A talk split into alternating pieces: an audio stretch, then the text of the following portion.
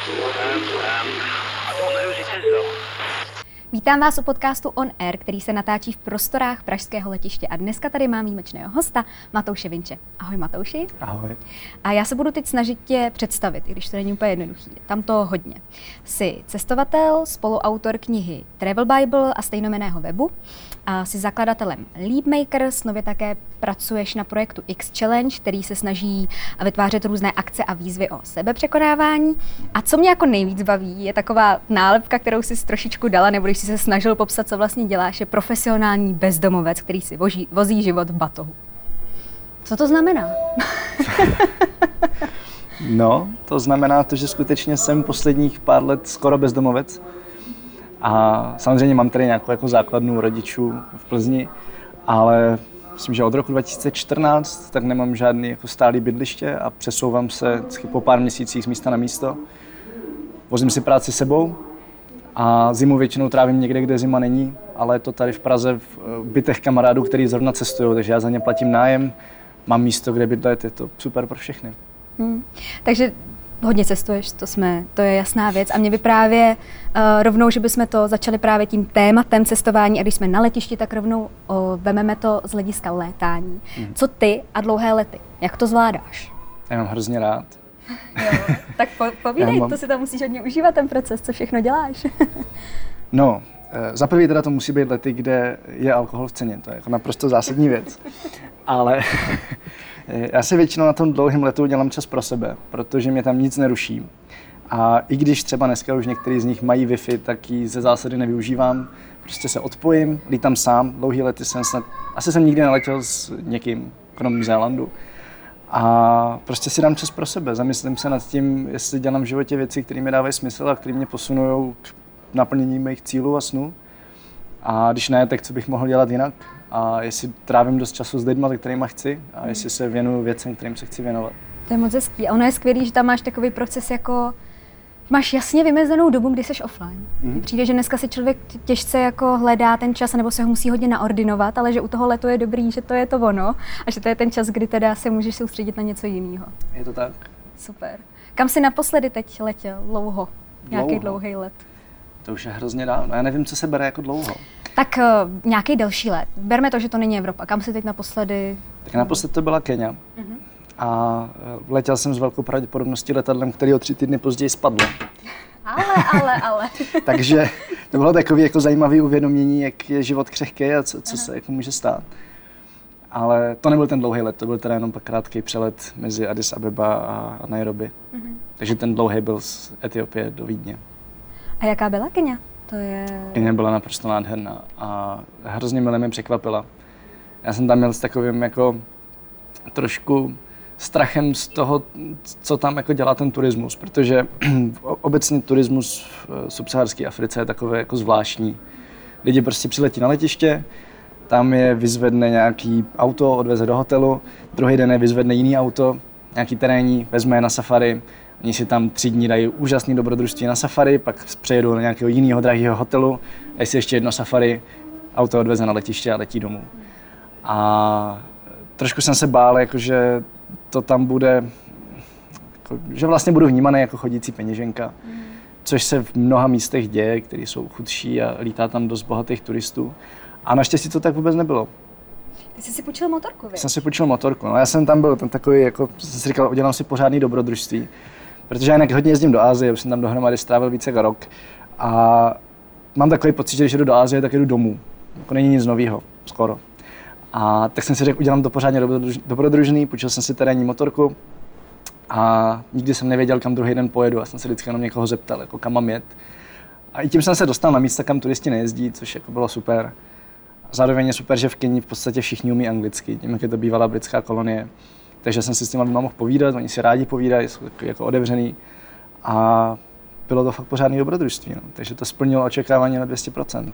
Na motorce se spohyboval i skrze ty národní parky, plně v Mhm. pohodě? Skrz některý to jde, do některých na motorce nepustí. V podstatě závisí na tom, jestli tam jsou lvy a hyeny nebo nejsou. A, To je docela dobrý point. a, a, a když nejsou, tak se tam na motorce dá jezdit. No.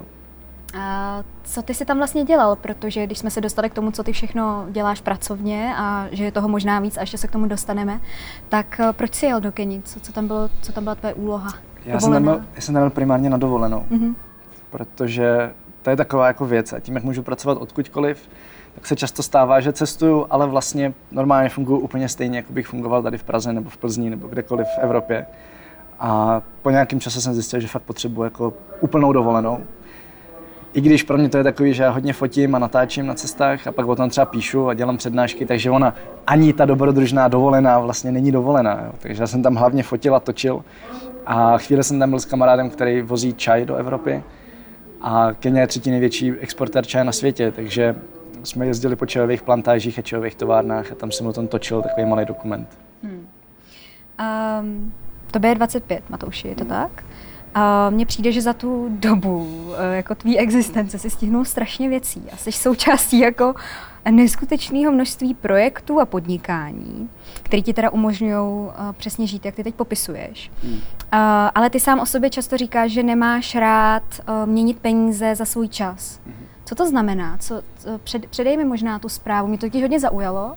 Tak, hrozně komplikované. Má to být jako eh, podcast se, pro cestovatele. Klidně se, klidně se, klidně se o tom Mě, no, ono se to tak krásně prolíná, protože hmm. ten způsob toho žití, který ty máš, ti umožňuje cestovat vlastně nonstop a pracovat i na cestách, ale i dát si tu dovolenou.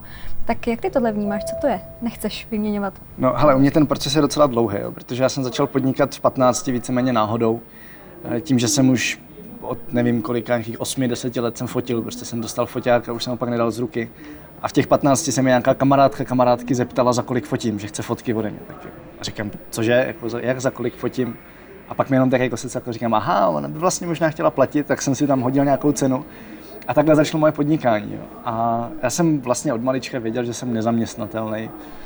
A myslím, že se toho budu držet, protože mám dost problémy s nějakou umělou autoritou a potřebuji vidět dlouhodobě smysluvé věci, co dělám.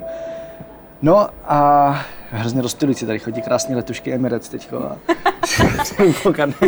Je to náročný, víš, co soustředit. Tak a co jsme to řešili? Řešili jsme výměnu čas za, času za peníze. No. Takže já jsem vlastně už na střední podnikal na volné noze, fotil jsem na zakázku, pak jsem začal psát na zakázku, respektive jsem psal pro několik časopisů a pro několik webů. A tam je to pořád ale takový, že sice jako děláš na sebe, nemáš toho svého šéfa, šéfem je většinou tvůj kalendář, kterýho si, ale, jako, který si plníš sama. Ale pořád to, kolik dostáváš peněz, se strašně moc závisí na to, kolik hodin odpracuješ. Jo, takže v momentě, kdy jsi třeba nemocná, nebo v momentě, kdy chceš jet na půl roku někde cestovat a poznávat domorodý kmeny Papuji Nový Gvinej, tak máš prostě smůlu a nic, jako žádný peníze nedostaneš. A já jsem si tak jako říkal, hele, tohle vlastně dlouhodobě úplně nemůže fungovat. I protože jsem postupně rozjížděl docela dost neziskových projektů, kdy jako chci ten čas věnovat věcem, o kterých vím, že z toho nebude nic, co se peněz týče. Ale může tam být obrovský přínos pro jiný lidi třeba, nebo pro planetu, nebo nevím pro co. Nevím, čemu ještě dojdu za svůj život. A chtěl jsem mít ten prostor, chtěl jsem mít tu možnost jako dělat si, co chci, i když za to zrovna nemám peníze. A uvědomil jsem si, že je mnohem efektivnější svůj čas a energii a znalosti investovat do věcí, kde mi ty peníze jako pak budou přicházet postupně. Jo, já nemám úplně rád pojem pasivní příjem, protože nic takového podle mě neexistuje. Možná pokud zdědíš 50 bytů a máš agenturu, která tě spravuje, tak z toho máš do nemovitostí, to mě no, přesně napadlo. To je asi takový jako jediný, jo. Hmm. ale i tak to asi není úplně pasivní. Pořád občas musíš jako se nad něčím rozhodnout a občas nějaký byt prodat nebo koupit nějaký jiný. Ale jako obecně pro nás běžní smrtelníky, kteří jsme nic nezdědili, tak jako všechny ty projekty, které si rozjedeme, pořád jako vyžadují nějakou pozornost, ale malou. A e, vím, že když se nějakému z těch projektů nebudu věnovat třeba půl roku, tak mi z něj pořád bude chodit nějaký pravidelný příjem. A spíše to tak, že když potom si řeknu, hele, tak měsíc teď budu makat tady na tom, tak to znamená, že ten příjem se dlouhodobě zvedne. A tím pádem mám pak spoustu, nechci říkat úplně volného času, protože, jak říkám, já se vždycky zaplácnu jinýma projektama, ale prostě času, který můžu věnovat úplně čemukoliv, aniž bych myslel na peníze. Hmm. Kolik máš v současnou chvíli, jako jestli to vůbec víš a umíš to napočítat na prstech, rukou, no. Kolik máš projektů nebo nějakých takovýchhle podnikatelských? to, to je jako otázka, co znamená mít projekt. Hmm. Mám pár takových srdcových, který si hodně hýčkám. Jeden z nich je určitě Travel Bible, Jeden z nich je teď nově X Challenge, uh, určitě to je neziskovka Leap Makers a určitě jsou to podcasty, které dělám, které spadají právě pod Travel Bible a pod Leap Makers, ale tak jako fungují trošku sami za sebe. Ale pak mám prsty ve spoustě věcech, kde to o mě nikdo neví a já to ani jako nemám potřebu říkat a nevím, jestli je potřebu počítat. Mm-hmm. Asi bych bylo docela hodně. Uh... Teď pojďme k té práci na cestách. Ty už jsi zmínil Ázii, kde máš nějaký běžný režim, když jedeš prostě jakoby za sluníčkem, teda rádovi na dovču, tak stejně jedeš normální režim, že už jsi tam zvyklý. A jak vypadá ten tvůj režim? Protože ono je těžký, když pracuje člověk sám na sebe, kdy, nebo když podniká, hmm. tak naučit se vlastně o, sám se sebou fungovat, nikdo nad sebou nemá ten byt, že jo? nikdo ti prostě neříká, teď budeš dělat tohle, tohle, tohle, tak nějaká disciplína. O, co jsi za ty roky práce sám na sebe vybudoval? Jak to vypadá, ten tvůj režim? No já jsem si za prvý toho šéfa jako vybudoval, což je právě můj kalendář. Mm. Ten mi jasně říká, co, co mám dělat ten den a snažím se to držet hodně. Ne vždycky se to povede, mám dny, kdy se vzbudím a prostě vím, že nemůžu dělat nic, že bych byl tak strašně neproduktivní, že bude lepší prostě buď vzít motorku a jít se někam projet, nebo si číst, nebo prostě jít s kámošem na kafe, nebo nevím, dělat něco úplně jako mimo práci. Ale většinou času se držím toho, co mám v kalendáři. Jediné, co je super, že si toho šéfa že programuju sám. Dopředu mu říkám, co mi, jako s čím mě pak má buzerovat. Plus mám ještě dalších pár buzer nástrojů, jako v rámci projektu používáme třeba Basecamp, který mi taky dost buzeruje. A pak je pro mě strašně důležitá nějaká běžná denní rutina. Vědět, jak ten den bude vypadat a nemuset přemýšlet, jako co si dám k snídani a co budu dělat první ráno, jestli si prvně vyčistím zuby nebo uh, si nejdřív dám snídani a potom kafe nebo jako co. Mám to přesně nastavené, jak to bude. A vím, že to první, k čemu ráno jako jdu, tak je práce. Jo, pokud jsem teda na cestách, v Praze to tak často není. V Praze mám trošku otočený režim. Ale jinak jako na cestách to mám tak, že prostě se ráno vzbudím, dám si nějakou doranní hygienu, dám si kafe, začnu pracovat, pak někdy v průběhu si dám snídani, jo, někdy jako mezi tím a do oběda prostě mám čas vyhrazený na nějakou jako hlubokou práci, většinou se soustředím na jednu hlavní věc toho dne, pak po obědě řeším nějakou, jako, nějaké komunikační věci. V Ázii mi s tím strašně pomáhá časový posun, protože je to tak, že do toho oběda mám prostě čas, kdy Evropa spí, nikdo, mě, nikdo po ní nic nechce, takže já si dodělám, co potřebuju, jo, můžu se soustředit a, a pak jako po obědě do, dořeším to, co je potřeba. A, a většinou chci mít potom třeba jako podvečer volný, abych buď mohl jít někam s kamarádama, nebo jít, nevím, na výlet do džungle, nebo do chrámu, kterých už jsem viděl asi milion, tak to asi ne, ale jít se třeba projít, jít se zaběhat, něco takového. Mm-hmm. Takže chci mít odpracováno.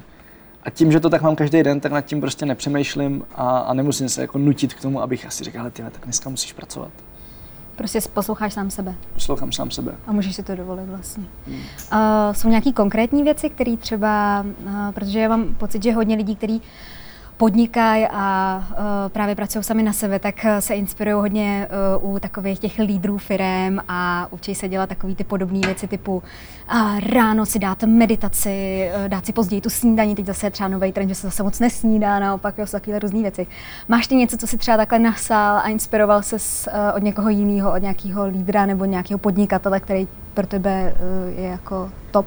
Je toho spousta. Jako já hodně poslouchám podcasty a z každého podcastu si většinou odnesu nějakou zajímavou myšlenku k otestování nebo vůbec jenom jako k tomu nad ním přemýšlet. A jenom si myslím, že je hrozně důležité se jako inspirovat, ale ne někoho kopírovat slepě, jenom protože on je úspěšný, protože ráno brzo vstává a přečte si tři knížky za den. Takže když to budu dělat taky, tak budu taky úspěšný. To jako je nějaký jeho recept a hlavně je to to, že věnoval spoustu energie a spoustu práce rozvoji nějakých svých firm. Že jo? Ne to, že čte ty knížky a to, že brzo vstává. Takže jako jedna z věcí, která pro mě byla hodně důležitá, bylo naučit se dělat neděli. Protože když člověk pracuje na věcech, co ho baví, je sám sobě šéfem, tak je velice snadný sklouznout k tomu, že pracuješ každý den, pracuješ příliš mnoho a jsi tím pádem hrozně neefektivní. Nemáš ten čas se jako zastavit, získat trošku nadhled nad všema věcma, co řešíš. A hlavně se nemáš čas odpočinout pořádně. Potvrzuju. No, takže to byla jedna, jedna z věcí, která jsem si jako řekl, to je, jako je to blbost, je to blbost, dělej si neděli, ale to jsem prostě od někoho slyšel, že přesně jako na to přišel a říkám, no jo, teď to je jednoduchý, prostě neděle se jmenuje neděle, tak se toho budu držet většinou, jo, ne vždycky to vyjde. Zase prostě ne, nikdo nejsme dokonalý. Ale většinou mám v neděli neděli, v sobotu si udělám někdy v týdnu, to jsem asi taky od někoho nasál. Dát si prostě jeden den v týdnu takový volnější, říkám tomu sobota, ale je to třeba středa. Ale ta neděle je prostě v neděli. Uh, co bys lidem, který uh, chtějí zkusit pracovat a cestovat zároveň, uh, doporučil? Možná mám teď na mysli nějaký konkrétní chyby, které jsi ze začátku dělal, protože uh, já jsem to teda tak určitě měla, že když jsem vycestovala a měla jsem nějakou představu o tom svém dni a o tom procesu a o tom, jak to asi bude, když budu pracovat pro ty klienty na dálku, tak ta představa samozřejmě byla úplně jiná než pak realita musela jsem se v tom naučit chodit. Uh, jsou třeba nějaké věci, které bys vypíchnul a řekl si, hele, na tohle si dávej bacha, to tě čeká a nedělej ty stejné chyby? Je něco takového? Je jich hrozně moc. Jo. Na to kurz mimo jiné a, a spoustu článků na webu a, a nějaký podcasty o tom. Ale za mě jsou to asi dvě zásadní věci. Za prvý si neplánovat příliš mnoho cestování. Prostě počítat s tím, že každý přesun znamená, že pak třeba dva, tři dny nebudeš schopna udělat vůbec žádnou práci.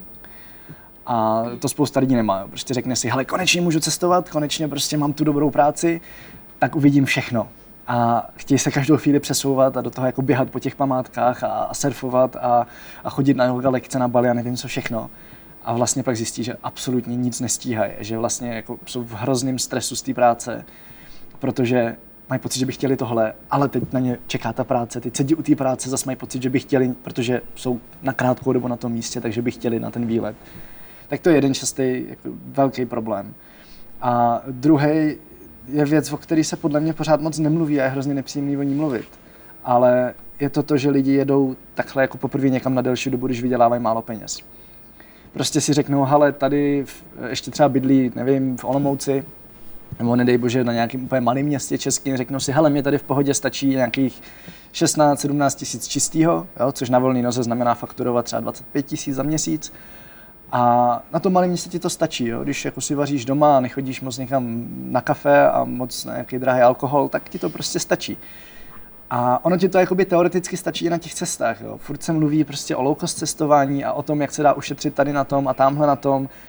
Jenomže když někde jako cestuješ na delší dobu a pracuješ u toho, tak jako nechceš úplně šetřit na bydlení, bydlet v nějakém hostelu za 100 korun na den, kde máš dalších 10 lidí v pokoji, nebo nedej bože dalších 16, 17 lidí v pokoji, nevyspíš se, smrdí to tam, eh, ještě tě furt všichni tahají někam na pivo, takže reálně se nemůžeš moc soustředit na práci, víme, co dělá jako alkohol s produktivitou, že jo, i druhý den.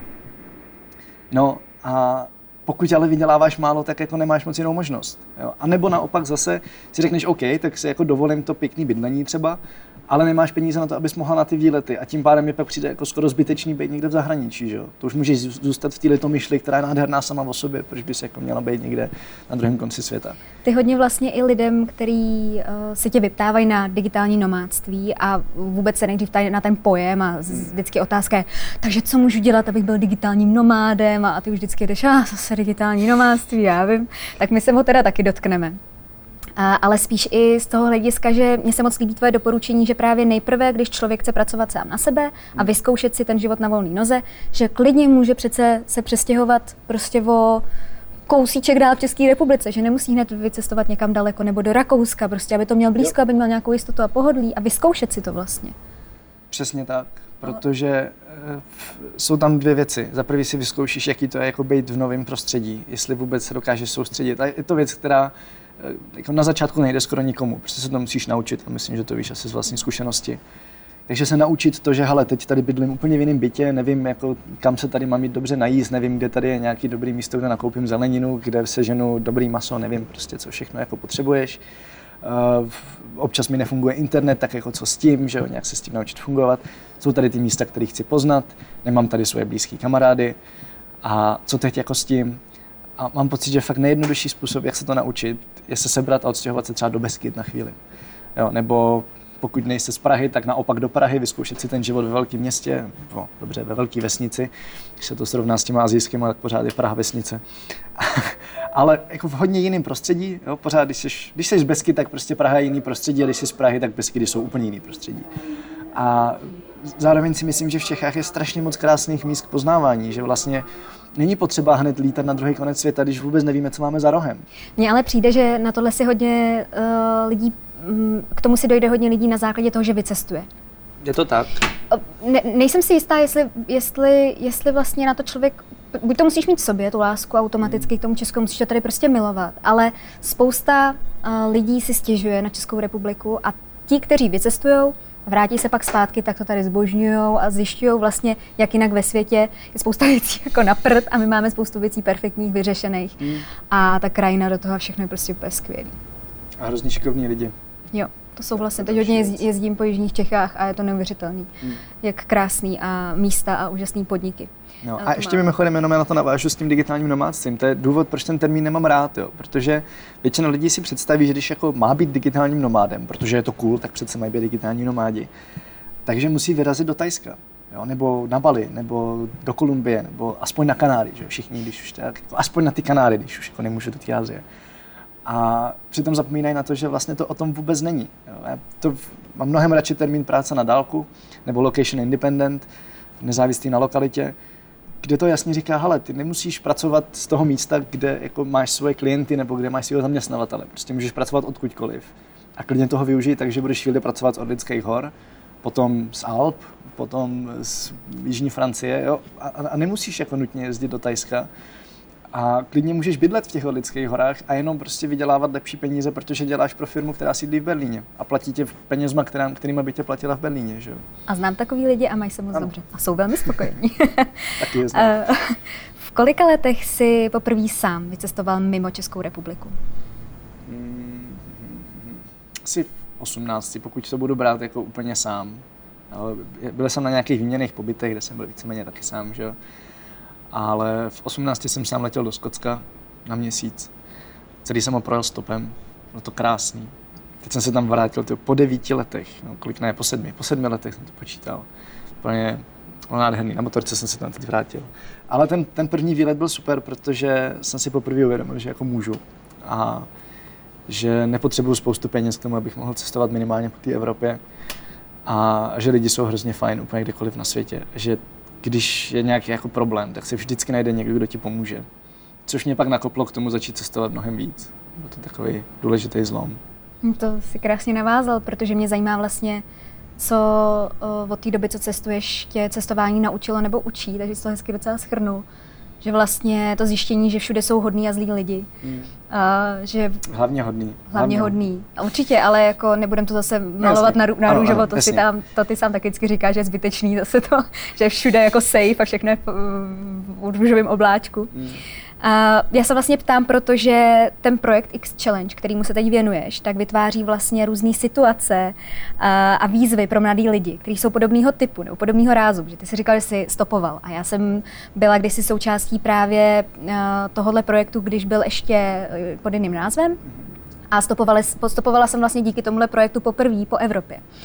A mm, mně se líbí, že do toho investuješ ten čas a vlastně vůbec na tom projektu pracuješ a zajímalo by mě ale, jaká je ta vlastně úplně nejhlubší motivace, nebo co, proč, proč jsi to, tak pustil, protože co já vím, tak uh, ti to žere hodně času a hodně peněz. Mm, no, peněz obzvlášť. to je zajímavé, jako jakmile se dostane k tomu, že děláte s technologiemi, tak najednou miliony nic. ono možná, uh, kdybys přiblížil i detailně ten projekt, ne všichni ho znají, technologie, to se vlastně bavíme konkrétně o aplikaci. Mm-hmm. Jo, je to tak, že X Challenge vlastně navazuje na projekt Low Cost Race, který byl o tom vyjet do Evropy, stopovat 10 dní po Evropě a projíždět nějaký checkpointy, k tomu plnit výzvy, které tam jsou a neutratit více jak 2,5 tisíce korun na osobu za těch 10 dní. A na to vlastně X Challenge navazuje. Pořád děláme letní akci, která má hodně podobný rámec jenom jsme vlastně nechtěli, aby to byl závod. Prostě těch deset dní si máš primárně užít a poznat super lidi a třeba právě zjistit, že hodní lidi jsou všude a že všichni jsme jenom lidi. Ne, nezáleží na tom, jestli jsi Srb, Francouz, Španěl, Fin nebo Čech, prostě všichni jsme lidi. Takže ta letní akce tam je pořád, Mimochodem koná se v srpnu 2020 a na X Challenge CZ už budou asi puštěny registrace, až to bude venku. Konec reklamy, snad nám to nevystřihnou. Ale my jsme jinak zjistili, že vlastně ta letní akce vůbec nevyužívá potenciál celé téhle myšlenky. A ta myšlenka je v podstatě jako úplně jednoduchá. A to dávat lidem nějaký nekomfort, dávat lidem situace, do kterých se běžně nedostanou, protože my tady máme všechno, že jo. Víme, že se vždycky najíme, víme, že vždycky budeme mít střechu nad hlavou a co jako víc potřebuješ. Jo. A my v rámci výzev X Challenge trošku prostě osekáme tady ty základní jistoty a tím se dostaneš vlastně sama k sobě a k tomu, jako co to vlastně je život. Že? A zároveň se naučíš strašně moc věcí. Tak jsme si říkali, hele, proč ty výzvy, které dáváme v létě, proč je vlastně nedávat v průběhu celého roku? A zároveň ještě jsme si říkali, ty, oni se tady vždycky potkají úplně skvělí lidi v rámci těch deseti dnů. Po té akci všichni říkají, to by bylo hrozně super být pořád jako v kontaktu a potkávat se. A pak se nikdy nic nedělo. Jo. Takže jsme eh, začali za první dělat akce v průběhu, děláme víkendovky, teď děláme podzimní akci, která je zase trochu jiná než ta letní. Budeme dělat jarní, budeme dělat silvestr. A tam se ty lidi můžou potkat. No a do toho jsme udělali apku, která pravidelně dává výzvy, které můžeš dělat úplně v běžném dni. Jo. Jsou to, občas jsou to naprosté drobnosti, jako dát mámě kitku. A to se teď zamyslete, tady posluchači, diváci, kdy jste naposledy mámě dali kitku. Taková jako blbost. Nebo jí řekli, že ji máte rádi. Nebo jí řekli, že ji máte rádi. Jo. A vlastně na první pohled blbost, která ale může udělat hrozně moc. Jo. A jako pro oba z vás a pro ten celý rodinný vztah. Tak to je jako jednoduchý, ale pak dáváme i složitější výzvy, třeba jít si zatancovat na veřejné prostranství. Jo, někde, kde je dost lidí, jo, tady na letišti zatancovat. A prostě jenom sledovat, co to udělá. Ono to je takový, jako že si řeknete, OK, zatancovat na veřejném prostranství, na tom nic není, ale on to je vlastně hrozně těžký, protože si říkáme, co si o nás budou ty lidi myslet, že jo, co, jako, jo, budeme tady za blbce. No ale co? Jo, a ve výsledku vlastně tě to naučí, že často jediný způsob, jak zjistit, co se stane, je tu věc udělat. A většinou se nestane vůbec nic. Občas se někdo přidá, no, nebo se někdo zeptá, co tady jako blbnete, ty mu to řekneš, že říkáme, to je super, tak, tak jdem taky, že. Eh, mně se líbila jedna z výzev, kterou jste měli, která je dost podobná, a to je rozesmát celý vagón metra nebo vlaku nebo hmm. něco takového. Zkoušel jsi nějaký tady ty výzvy? Jo, a je to strašně těžký. To je jako jedna z těch, která je fakt těžká, i proto to tam máme v kategorii speciální výzvy. Okay. Je to fakt těžký. A my jsme to, to ještě nevyšlo ven, ale my jako sami ty výzvy plníme a vždycky k tomu točíme videa. A zrovna tohle jsme se snažili dělat v Brně x různýma způsobama. A zjistili jsme, že prostě v Brně není nic dostatečně bizarní a vtipný na to, aby to ty lidi rozesmál. Takže to řekne, normálka. jsme, skončili jsme u toho.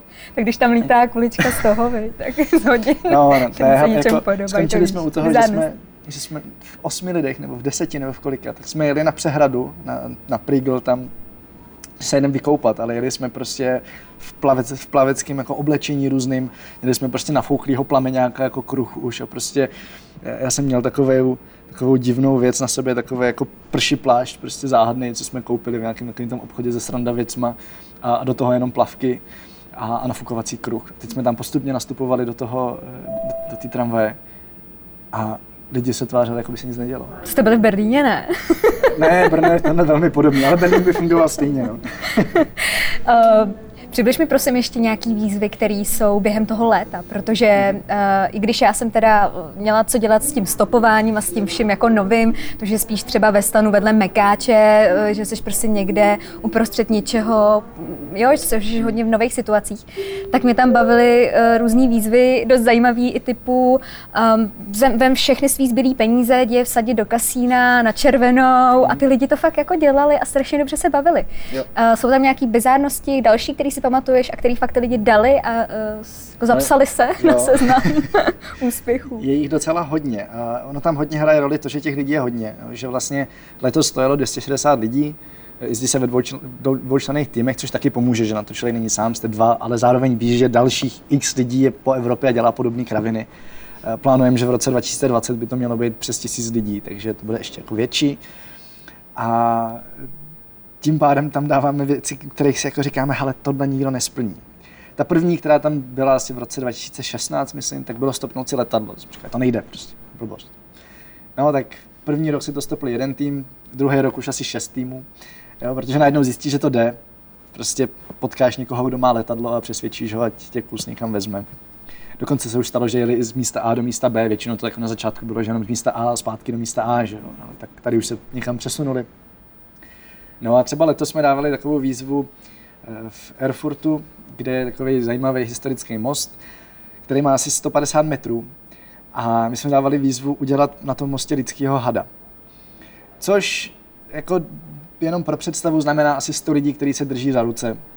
A sehnat prostě na místě 100 lidí a přesvědčit se, ať se chytnou za ruce a drží se za ruce dostatečně dlouho na to, aby si poskládalo těch 100 lidí, je vlastně docela těžké. jsme si taky říkali, hej, tohle nikdo nedá. Prostě. To, je jako, to není prdel. No a hned první den to dva týmy dali. a ještě to poskládali z nějakých německých důchodců, kteří moc neuměli anglicky prej. Takže si jako představ tu situaci, jak německým důchodcům vysvětluješ, že se mají chytit za ruku, protože prostě ty seš tady v nějaký akci X a máš za úkol udělat vždycky hada tady na tom mostě. No, tak to byla jedna z těch věcí. Uh, hodně jsme se tam snažili dávat věci takové, jako abys poznala, tě to vlastně donutilo poznat lidi úplně z jiných sociálních vrstev. Jsme tam třeba měli pozvat milionáře na pivo. Což je taky takový, jako milionářů je docela dost, jsme to tam měli ještě, jako, že ať je to aspoň eurový milionář, ale eh, vlastně si řekneš, ty to není jako snadný se k ním dostat přece, že No a ve výsledku se to povedlo spoustě týmům. Jeden se dokonce stopil zakladatele Pornhubu. a, a, pozvali ho na pivo. Sice jenom nealko, protože řídil, že jo? ale pozvali ho na pivo. A, a takové věci se dějou. No. no a ta motivace toho, proč vznikl, nebo proč jsi zapojil do tohohle projektu? Tak ona to je asi hlubší motivace, proč dělám skoro všechno. Protože já už jsem si docela dávno uvědomil, že vlastně sám dělám věci, které mě naplňují, které mi dávají smysl a že se snažím naplno využít svůj potenciál a nedělat věci, které prostě můžou jiní lidi dělat líp. A chci ostatní lidi inspirovat k tomu, aby to měli podobně. Jo? Aby si každý našel tu svoji cestu a aby naplnili svůj potenciál toho, co můžou světu přinést. Jo? Což ve výsledku znamená podle mě jako mnohem spokojenější život, často i mnohem víc peněz, protože prostě když děláš něco, co tě baví, v čem jsi dobrá a co svět potřebuje, tak za to často máš dost peněz. A já prostě chci lidi inspirovat k tomu a motivovat, aby to dělali taky. A snažím se to dělat i v rámci Travel Bible, protože vidím, že cestování ti v tom může hodně pomoct. Obzvlášť, když cestuješ na dlouho a cestuješ sama na vlastní pěst, tak se prostě naučíš strašně moc věcí o sobě a strašně moc věcí o světě a potkáš spoustu zajímavých lidí, kteří tě dál jako posunou a ukážou ti možnosti, co je vůbec možné dělat třeba. No a pak jsem se najednou jako říkal, hele vlastně jasně, cestování je jedna z těch odvětví, ale já to můžu dělat i jinde. I proto vznikla neziskovka Leapmakers, kde mimo jiné děláme třeba semináře na středních školách tady na to téma, jo, jakým způsobem eh, najít svůj potenciál, najít tu svoji cestu a jak ho naplňovat a jakým způsobem se třeba vzdělávat v tom, co mě baví a ta škola už mi to nemůže dát, že jo, protože dneska máme strašně moc vzdělání dostupného na internetu, žijeme v úžasné době. A Exchange na to navazuje, jenom vlastně zase navazuje v tom, že už to není jako inspirace, motivace, ale už je to to, že se to ty lidi přímo zkusí, už jako jdou něco dělat. Což si myslím, že v dnešním světě hodně chybí, protože jako vidíme spoustu možností. No, naše generace prostě vidí, že už můžeme všechno, můžeme cestovat skoro kamkoliv, můžeme dělat spoustu různých prací, můžeme si vybírat zaměstnavatele, protože dneska pro mě jako podnikatele je nejtěžší najít zaměstnance. Jo? A oni si můžou diktovat, prostě to je, jako, to je skvělá doba, že jo. Jenomže zároveň to znamená taky nějakou jako rozhodovací paralýzu, nevíme vlastně co a, a často pak jako neuděláme nic a furt si jenom jako sbíráme tu inspiraci, jo, furt se jenom snažíme jako být namotivovaný, ale nikdy nic jako neuděláme. A v X-Challenge se snažíme to, aby právě si udělala ty krůčky postupný, jo, to, že uh, půjdeš ven a půjdeš tancovat na veřejnosti, tak je malý krůček k tomu, abys třeba potom věděla, jak si říct o zvednutí platu. No to spolu hrozně souvisí, to, že překonáváš tady ty jakoby, předsudky toho, co si asi lidi budou myslet. Co si ten člověk bude myslet, když budu chtít víc peněz, že jo? Co si ty lidi myslí, když na mě budou koukat, jako jak, jak na veřejnosti.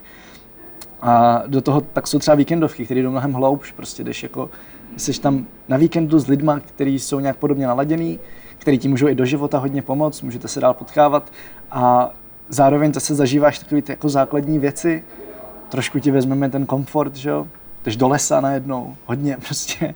A vyzkoušíš si prostě chůzi po žhavých uhlíkách, což není mimochodem vůbec nic EZO, oni prostě jako žhavý uhlíky špatně přenáší teplo, takže nepálí, ale ten pocit, jako, že prostě překonat se, stoupnout na ně, že jo, to si jako vyzkoušíš. A už něco reálně děláš. Už to není jenom to, že čteš, to, že posloucháš, to, že jdeš na přednášku, ale už něco děláš. A tam vidím ten obrovský smysl a vidím to, že X Challenge se vyvinula v něco, co je jako celý my tomu říkáme jako celoživotní škola. Si dělám srandu, že děláme tu školu života, kterou má spoustu lidí na Facebooku, že ale, ale v podstatě to je nějaká jako celoroční věc, kdy ti postupně zapadají ty střípky skládač jako vlastního života a najdeš si tu svoji cestu, to, to co jako tobě dává smysl a to, co můžeš tady na tom světě dělat, abys byla spokojená a abys mu něco přinášela. A vidím, že to funguje. Jako potkal jsem spoustu lidí, kteří jenom třeba po té letní akci tak říkali, hele tyjo, pro mě to bylo eh, jako ta poslední jak to říct, ta poslední kapka jako k rozhodnutí začít podnikat, třeba. Tam byla jako dva takový lidi, se kterými jsem se bavil, to jsem se nebavil zdaleka ze všema. Bylo tam několik lidí, kteří se rozhodli prostě najednou přihlásit na výšku, na kterou si mysleli, že nemají. Když si řekli, ty jo, jak jako nemám? Jo? To, že mi učitelé řekli, že se blbě učím, přece neznamená, že nemůžu jít na nějakou výtvarnou školu, že jo? I to s tím vůbec nesouvisí. A už jenom když vidím tady ty příběhy lidí jako po letní akci, tak chci, abych bylo mnohem víc a aby to bylo jako komplexnější a tím pádem mi dává smysl dneska 80% svého času věnovat X Challenge, která nejen, že mi nic nevydělává, ale ještě mi jako žere spoustu peněz. V podstatě cokoliv vydělám jenom trošku navíc nad to, co potřebuju, tak jako si půjdu X Challenge dneska. Ale jsem s tím v pohodě, protože vidím jako obrovský smysl. A vidím, že časem se to vrátí, že časem jako z toho asi nějaký příjem mít budu. Ale není to důležitý. Uh, jak se u tebe změnil přístup k životu za tu dobu, třeba když se podíváme na Matouše právě 10, 5 let zpátky hmm. a teď? Protože to, co ty asi si hodně změnil a děláš teď, i prolínáš právě do té X Challenge a vidíš, že to může v těch lidech ty změny vyvolat a že je to pro ně dobrý. Jaký byl Matouš a jaký je teď? Jak to změnilo ho? Ale co se změnilo? Podle mě asi nejsilnější věc, která přišla nejen s cestováním, a je to třeba i s tím, že jsem jeden čas fotil bezdomovce a hodně jsem se jako začal bavit s lidma úplně z celého spektra společnosti. Tak ta nejsilnější věc, která přišla, je pokora. Že já jsem byl vždycky takový, že jsem se jako hodně dobře učil, teď jsem prostě vyhrával ty olympiády, teď jsem začal na střední podnikat, že jo. Takže jsem jakoby měl pocit, že jsem lepší než ostatní. Ono mi to i spousta lidí jako dávalo najevo, jako že ale prostě jo, ty seš ten dobrý tady a i, i takový to, ale ty jo, to je hrozná škoda, že, že si odešel z vysoký, když přece si jako byl tak dobrý na tom Gimplu, že jo. A měl jsem takový jako pocit trošku nadřazenosti.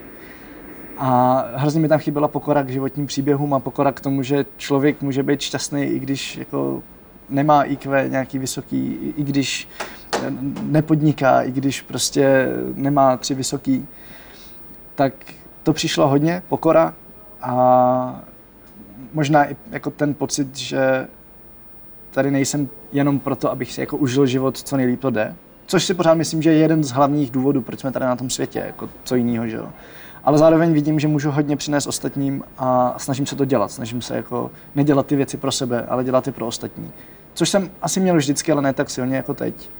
Možná to je i tím, že mám naplněný takový ten jako svůj, jo, ty svoje touhy, to, tu svoji touhu po dobrodružství, tu, tu svoji touhu po dobrým foťáku a dobrým počítači a vlastně jako co víc potřebuju, že jo. A po skvělých vztazích, prostě jako skvělých kamarádech, skvělý partnerce, skvělé rodině. Takže už jako víc přišlo to, že to dávám někam dál. Je to ta pyramida, kdy už zase chceš no, jako no. to posílat. No. A za tu dobu, co cestuješ a co takhle podnikáš a tvoříš a seš, um, Našel jsi nějak cestu sám k sobě, nebo pořád ji hledáš, nebo možná je to o tom najít si se cestu sám k sobě? Já nevím, jestli jako najít cestu k sám k sobě. Spíš asi jít na té cestě k sám, k sám k sobě. Protože mám pocit, že spousta lidí jako jde po cestě někoho jiného. A to jsem ale měl vždycky. Já jsem jako vždycky šel za tím, co jako cítím, že je pro mě to, co chci, a ne to, co mi někdo diktuje. A to někdo diktuje vůbec nemusí být jenom jako rodiče, že mi říkají, že mám být zubař, nebo to, že mi učitel říká, že mám jít prostě na takovou a takovou školu a udělat si PhD, protože na to přece mám. Ale i třeba to, že jako vidím nějaký lidi, dejme tomu, jako výborný příklad je Instagram, já ho teda skoro nepoužívám, jo, ale je to tam hodně vidět. Vidím prostě lidi, kteří něco dělají, někde třeba cestují. A já mám pocit, že bych měl taky. A najednou taková ta jako závis, takový to jako Ježíš Maria, on prostě teď žije na Bali a teď tam chodí na ty yoga lekce a, a lozí po sopkách a surfuje a potápí se. A je to hrozně super a já bych měl taky a když nebudu, tak budu strašně nešťastný. A často to ale není vůbec to, co chceš. Jo, často to jenom vidíš, že to je to, co by se mělo. A to mi přijde, že s tím tě jako cestování může hodně pomoct. Když budeš cestovat dlouhodobě zase, jako to, je, to je to prostě delší dobu a na vlastní pěst, jako sama za sebe, tak se naučíš právě nejít za těma věcma, co jsou jakoby ty jakože zajímavý. No to s tím hodně souvisí. Jo. Typicky prostě v Praze taky jako Čech asi nepůjdeš úplně na Karlův most. Možná vidět ho jednou za život je fajn, ale jakmile ho jednou uvidíš, tak už tam nikdy znova nechceš. A e, možná pak zjistíš, že v Praze je spoustu jiných nádherných míst. A to samé je v životě. Jo? Taky možná si jednou zkusíš ten život v tropech, ale zjistíš, že v tom životě je spoustu jiných nádherných míst. A že to vůbec nemusí být takový něco, jako, s čím se můžeš chlubit na Instagramu. Ale který tě třeba víc definují, baví a není Jo. to zrovna teď top eh, na Instagramu. A, a nebo hlavně jako takový, který jsi skutečně šťastná, protože eh, jako vnímám takový dva druhy štěstí, že jo? Jedno takový to jako instantní, takový to jako, ježíš super, teď jsem na tom Bali a furt říkám Bali, já že mám hr- hrozně nerad Bali. Všichni mi furt říkají, že jdu na Bali a já říkám, proč sakra bych měl jít na Bali. Ale určitě to tam je krásný, to zase, ne, že ne. Ale je to takový to, že jako si splníš ten jakoby sen, říkáš, ježíš, to je super, teď jako konečně jsem tady. A pak po nějaký době najednou si jako říkáš, hm, a co teď? Jo? A pak jsou věci třeba to, že já to jako vidím hodně s, s lidma kolem sebe. Já si denodenně říkám, jak vlastně jsem strašně vděčný, jak je skvělý, s jakýma lidma spolupracuju, s jakýma lidma trávím většinu svého času. A i třeba jako jaký mám vztahy ve své rodině. To, to, je prostě úžasný a to mě naplňuje pořád a nemusím proto být někde na druhém konci světa, že jo? A, a nemusím si proto kupovat drahý auto, ani ten drahý foťák. Jo, I z toho foťáku mám vždycky radost jenom chvíli, mám pak radost těch fotek, co z toho lezou, to je něco jiného. Radost toho, že něco tvořím. Ale je to prostě jako věc, kterou si koupím, už si splním ten sen a co teď? Jo. A pak jsou právě ty dlouhodobé věci a, a ty si myslím, že jako to, to je přesně ta tvoje cesta, o které jsi mluvila. Ty jsi tam teď zmínil uh, třeba ten foťák a různý jako vlastně majetek. Možná já se ho chci jenom znova dotknout kvůli tomu, že mě se opravdu líbí, jakým způsobem ty uvažuješ. A zajímalo by mě, jaký ty máš vztah k majetku, k úsporám, k penězům. Eh, takové jako zvláštní, které se těžko vysvětluje. Ty ho asi pochopíš, protože máme dost podobné a souvisí to s minimalismem. Eh, Já fakt jako potřebuju se zabalit do jednoho baťohu a jednoho kufru, abych se mohl stěhovat každý dva měsíce. A, a, a nebyl to úplně obrovský pain. A, a často ještě jako stěhovat se úplně na jiný kontinent, že jo. A tím pádem se hodně rozmýšlím, do čeho vlastně investuju peníze, jestli to skutečně potřebuju, protože je spousta věcí, u kterých si říkám, ježiš, to je super, to bych chtěl, nový iPad Pro, prostě, ježiš, to je tak nádherný, to je tak jako dobře vymyšlený produkt. A pak si říkám, ale potřebuju ho k čemu? To je kilo navíc v baťohu, jo? prostě ten iPad s nabíječkou, skoro kilo, je dost. Jo? Ten, ten baťoh má dohromady nějakých 10 kilo, sice by, oficiálně bych s ním neměl lítat, ale ještě mě nikdy nikdo nevyhodil. A vím, že prostě víc nemůže mít, jo? už je pak i nepohodlný ho nosit. Takže si, si říkám, OK, potřebuji ten iPad a třeba rok ho mám napsaný na seznamu věcí, co bych si rád koupil. A když tam ten rok zůstane a mám na něj peníze, tak si ho možná koupím, si říkám, jo, asi fakt jako ho chci. Dává to nějaký smysl. Jo, teď to třeba byl dlouho nový foťák. Prostě ten, ten tam fakt jako byl dva roky. Jestli jsem si říkal, potřebuji nový foťák, mám profi zrcadlovku, fotí dobře. Jenže jsem zároveň celou dobu měl druhý foťák na video. A říkal jsem si, ty jo, ale když si koupím nový foťák, který bude skvěle fotit a skvěle točit, což splnil nový Nikon, který vyšel, tak jsem říkal, ty jo, jo, jdu do něj, dává to smysl.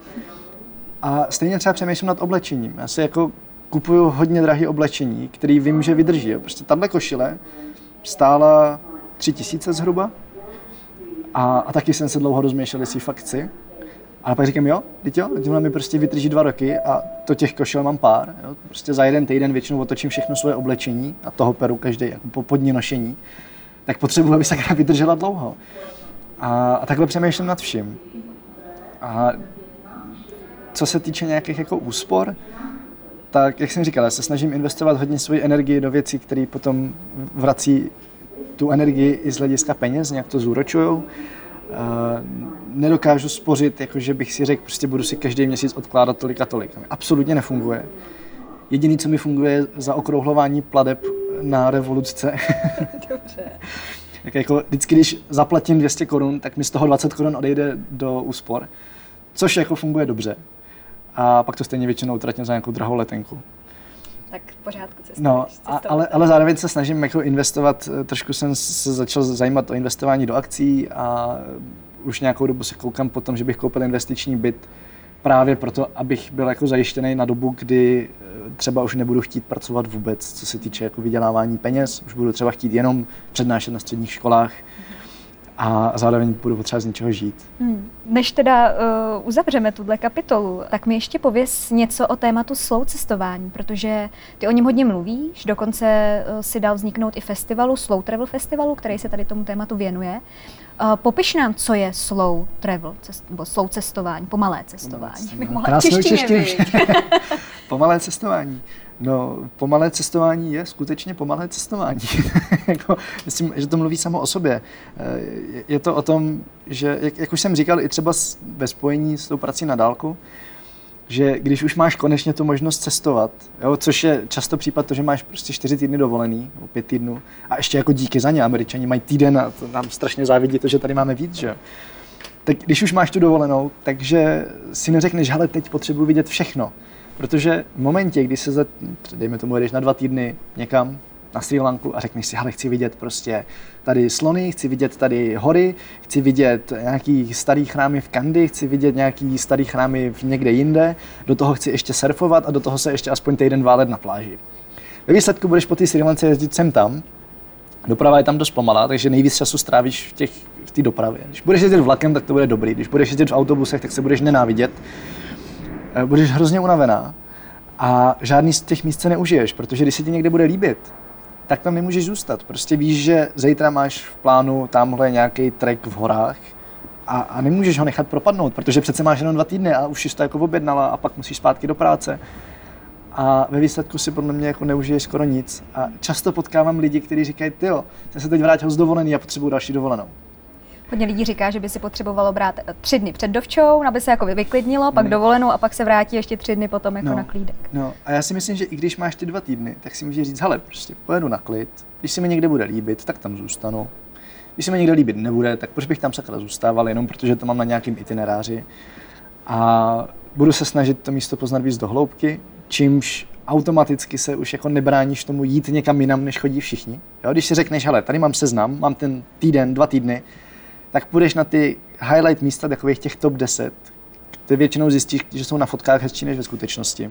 A tady jsem našel kolem nějaký fotky toho Karlova mostu, že jo. Focená ve 4 ráno samozřejmě nikdo tam není, super, nádherný. Přijdeš na Karlov most eh, ve 4 odpoledne a chceš se zabít. No a takhle to je skoro všude na světě, že jo. Takový ty jako highlight místa jsou často plný turistů, často si je moc jako neužiješ. Ne, že by nebylo pěkný je vidět, to zase jako nemyslím, ale většinou je dobrý tam mít třeba právě brzo ráno nebo pozdě večer, když tam už nikdo není. Ale zároveň si říkáš, hele, já mám spoustu volného času, já můžu jít tady do těch uliček, kde možná nic není, ale co když tam něco bude? A většinou tam něco je. Většinou tam buď objevíš nějakou prostě zapadlou lokální putiku, kde tě místní pozvají na pivo, a to je vždycky ten nejlepší zážitek. No co jenom na pivo vlastně, oni tě pak možná pozvou ještě někam tamhle na loď, na dva dny někam Jo, na chatu a ty jo, vlastně, že a nebo- nemá, protože nemáš ten itinerář a nemáš nic daný, tak máš tu možnost té volby a říct si, jo vlastně proč ne? A Jo, a mnohem nebo víc si ti, to řeknu, užiješ. nebo ti jenom řeknou, hele, jdi se podívat tam, tam je krásný místo, nikdo o něm neví. Já tohle často dělám tady, jo, když potkám nějaký cizince v Praze nebo obecně v Čechách, a hodně hostuju přes Couchsurfing, bydlí u mě lidi, když zrovna můžu teda. A všem říkám, hele, tyjo, jeďte se podívat třeba do Českého Švýcarska. A ještě nejezděte na tu Pravčickou bránu jenom, ale jeďte někam trošku dál, jo, někam, kam je trošku těžší se dostat, ale bude to tam nádherný. Jeďte se podívat do té Litomyšle, jeďte se podívat do údolí Orlice. Jeďte se prostě podívat do těch orlických hor. Hmm. Nebo třeba do Brna. Skoro nikdo nejezdí do Brna, to je velká škoda. Posíláš lidi z Couchsurfingu do Brna. Posílám všechny do Brna. Nejen z Couchsurfingu. A Brno propaguju, kde můžu. Mimo jiný, uh, jak často u tebe někdo zůstává skrze Couchsurfing? A možná jenom Couchsurfing pro ty, kteří nevědí, tak uh, je to vlastně no, webová stránka, komunita lidí, kdy ty propůjčíš, anebo dáš šanc svůj gauč a řekneš, hele, jedeš kolem, jsem tady, můžeš u mě přespat, ukážu ti město, uh, jsem ten lokální. Jak, dlo, jak často k sobě pouštíš cizince? Teď bohužel dost málo, protože většinou, když už někde jako v Čechách bydlím, tak je to v Praze v nějakém malém bytě, protože moji kamarádi většinou mají malý byty, jako každý normální člověk v Praze dneska, na ty velký nikdo moc nemá. A jako, mám, mám už docela rád svůj nějaký komfort a úplně nechci, aby ten člověk spal se mnou v pokoji. Občas jo, jako občas, když je někdo zajímavý, tak jo. A zároveň eh, v Praze na Couchsurfing píše strašně moc lidí, kteří absolutně nechápou tu myšlenku. Oni si myslí, že to je prostě hotel zadarmo. A to mi přijde naprosto hrozný. Eh, Prostě pro mě bylo vždycky na Couchsurfingu důležité se s tím člověkem potkat, poslechnout si jeho příběh a rád mu pomůžu. Jako jsem hrozně rád, že mu můžu dát to bydlení zdarma. Často prostě mám nakoupené jídlo na večeři a velmi rád vařím a velmi rád vařím pro někoho, takže prostě navařím, kafe mu dělám super, snídaně, jako všechno ale chci, aby tam ten člověk jako byl se mnou. Jo. A bohužel v Praze se často děje to, že ti píše x lidí za den a už jenom z toho, jak ti píšou, tak poznáš, že tady s tím člověkem by to jako nešlo. A jednou se mi dokonce stalo, že si někdo v recenzi stěžoval, že jsem jako pro ně neměl ručník. Říká, cože, bydlí zadarmo, ještě fakt dostal ode mě večeři. Říká, je ručník, je ručník prostě. No, sorry, prostě, zrovna jsem neměl čistý ručník, no, většinou ho mám, ale jako, tak si svůj, že jo, když jdeš přes couchsurfing. No, jasně. Mám s tím Ale- podobnou zkušenost, že znám hodně lidí, kteří si to pletou s ubytkem zadarmo No. a že vůbec eh, jako se to ztratí ta myšlenka někde a oni to nepochopili vůbec správně. Ale tím, že jako pořád mám k dispozici byt v Plzni, kde občas bydlí ségra a občas tam je mamka, ale reálně tam jako nikdo moc nebydlí, eh, tak se tak střídáme vtipně. Tak mám pořád otevřený couchsurfing profil na Plzeň a buď teda ty lidi směřují na Segru, jakože když mi někdo napíše, tak směřují na Segru, jestli ona není doma, a když není, tak občas, když je to zajímavý člověk, tak se prostě seberu a jedu ten večer do Plzně ho tam ubytovat. A to je třeba, nevím, jednou za dva měsíce, jo, reálně, není to úplně moc ale je to často super, protože do Plzně už, na, jako, že by tam chtěli zůstat na noc, jezdí hrozně málo lidí. A oni tam většinou jezdí na otočku z Prahy do pivovaru. Tím to skončí. Vylezou z vlaku do těch 300 metrů do pivovaru, dají si prohlídku, dají si 10 piv a jdou zpátky. A když už chtějí spát v Plzni, tak to už jsou divní lidi. A ty tě zajímají. A ty mě zajímají, jako pozitivní divní lidi. No a v Brně, když jsem bydlel v Brně dva roky, to jsme tady teď zmiňovali v pauze mezi nahráváním, tak tam jsem bydlel na studentském bytě, kde jsme měli, bylo nás tam šest a čtyři z nás jsme měli aktivní profil na couchsurfingu a průměrně jsme měli tak 10 lidí za týden. Takže tam to byl masakr a bylo to skvělý, bylo to skvělý, jenom jako játra už to pak moc nezvládali. Ale jako do dneška jsem s některýma z těch lidí v kontaktu a je pak super, když někam přijedeš, úplně jako nějaká random destinace ve světě a napíšeš tomu člověku, který jsi neviděla taky 6-7 let, že tam seš a on ježi super, přijeď tady do nějaký divný vesnice uprostřed ničeho a to jsou pak ty nejlepší zážitky. Jo, a to zase souvisí s pomalým cestováním, protože já jako chci mít tu možnost tohle udělat. A i když někam jedu po Evropě na pár dní, jo, jedu prostě na pár dní do Barcelony, tak chci mít tu možnost tam strávit prostě s nějakým couchsurferem dvě noci v nějakých úplně divných barech, kam bych se jinak vůbec nedostal. Ale z toho jsou ty nejlepší storky a, a ty nejlepší zážitky. Souhlasím. Takže to se byla ještě moje uh, otázka, jestli ty využíváš couchsurfing i opačně, to znamená, jezdíš často, nebo mm, vlastně mě Já přes něj nebydlím. Nebydlíš ne, přes něj v ne, ne, cizině? ne, já přes něj nebydlím. to? Ze dvou důvodů. Jako jeden z nich je ten, že vím, že si můžu dovolit zaplatit bydlení. Tak proč bych to jako neudělal? Jo? Vím, že jako pořád jako turista, i když si říkám cestovatel, že? ale pořád jsem turista, tak té zemi hodně beru. Prostě využívám nějakou veřejnou infrastrukturu, Vidíme to ve velkých městech, v Praze, v Barceloně, v Paříži, jak totálně to může jako zničit centrum, jaký masový turismus. Tak si říkám, hele, když už k tomu přispívám, tak aspoň budu svoje peníze utrácet v té zemi. Snažím se utrácet u místních, ať už tím, že eh, nechodím do Starbucksu, ale do nějakých malých kaváren, který prostě patří místním lidem. Eh, Nebudu chodit do KFC ani do McDonaldu, ale půjdu prostě zase do nějaké jako lokální restaurace. A většinou teda bydlím se s Airbnb, ale vybírám si takový bydlení, kde jsem s tím člověkem, kde jakoby pronajímá pokoj ve svém bytě. A tenhle člověk je často potom ten skvělý průvodce po místě. Jenom mi často řekne, kam jít, jo. ale potkávám výborní lidi přes Airbnb tady tím stylem. A já si je i vybírám podle jejich referencí. Ne, jestli to je jako hezký byt s pěkným výhledem a krásnou koupelnou, ale jestli je ten člověk zajímavý, to poznáš rychle. A když už využívám couchsurfing na cestách, tak, tak že napíšu těm lidem, ať jdou na kafe. A ty rád kafe. A já rád kafe. znám. Jo, jo. Matouši, úplně na závěr. Čteš rád? Čtu velmi rád. Tak mi dej tip na nějakou dobrou knihu, kterou si můžu vzít do letadla, kterou si třeba v poslední době četla, doporučil bys mi. Bych ti doporučil Travel Bible samozřejmě. Samozřejmě, tak Travel Bible, abyste všichni věděli, knížka Matouše Vinče a jeho kamaráda Pe- Petra Nováka, je to tak? No, tak a dál. Jo, já přemýšlím jako jednu knihu. Můžeš Hele, víc? dám jich víc, dám jich víc. Eh, Pokud, co se, týče, co se týká nějakých podnikatelských knížek, tak Mhm. teď zrovna čtu knížku The Hard Things About Hard Things, která je naprosto geniální. A vlastně nevím, proč jsem si ji nepřečet dávno, protože už mi doporučilo milion lidí asi. A nejde koupit v češtině asi, ale jako fakt doporučuju. Co se týče nějakého jako seberozvoje, tak mám, tam mám spoustu knížek. Mám hodně rád knížku Hluboká práce Mhm. a knížky Ostina Znám. Kleona. To je skvělý. A já potom hodně rád čtu beletry a vlastně jako zjišťuju, že se z příběhu často naučím mnohem víc, než nějaký jako knížky, která mi říká, jak mám co dělat. Protože na většinu životních situací neexistuje recept do výsledku. A z těch příběhů nasaješ nějaký jako způsob, jak nad tím přemýšlet a jak tu situaci možná vyřešit. Ne prostě návod od A do Z. Mám velmi rád Malýho prince. Mám velmi rád všechno od Václava Havla. Jako jeho hry jsou výborný a no, není jenom na čtení, ale samozřejmě si jako zajít, ale klidně třeba jeho eseje. A Čapek je skvělý. William Saroyan, Tracyho Tiger, No, vidíš, mimo jiné. Ty toho valíš. A, a potom hrozně rád čtu science fiction. A pak to zakončím Tolkienem. A to všechno při jednom dlouhém A letu. to všechno před jednom letu. Ne, mimochodem, u Tolkiena mám takovou, jako, eh, takový zvyk už posledních asi 6 let, že ho čtu každý rok, všechno, včetně Silmarillionu. Což není úplně snadný čtení. A naprosto mi to fascinuje. Tam vždycky najdu nové myšlenky, nové věci. A vlastně jako z Pána prstenů jsem se naučil strašně moc důležitých věcí do života. Takže Tak to je krásný, to je krásný tady máš, tady máš list na čtení. Děkuji moc. A tak já ti přeju, aby si nacházel nejenom v knihách, ale i během cestování pořád nový impulzy a hlavně ať tě to baví, ať to bude cokoliv. A moc děkuji, že jsi k nám dneska přišel. A děkuji za pozvání. Děkuji.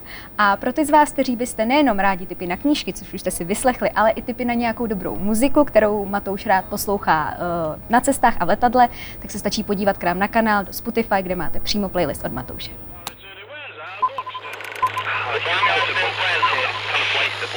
Um, um, I don't know whose it is though.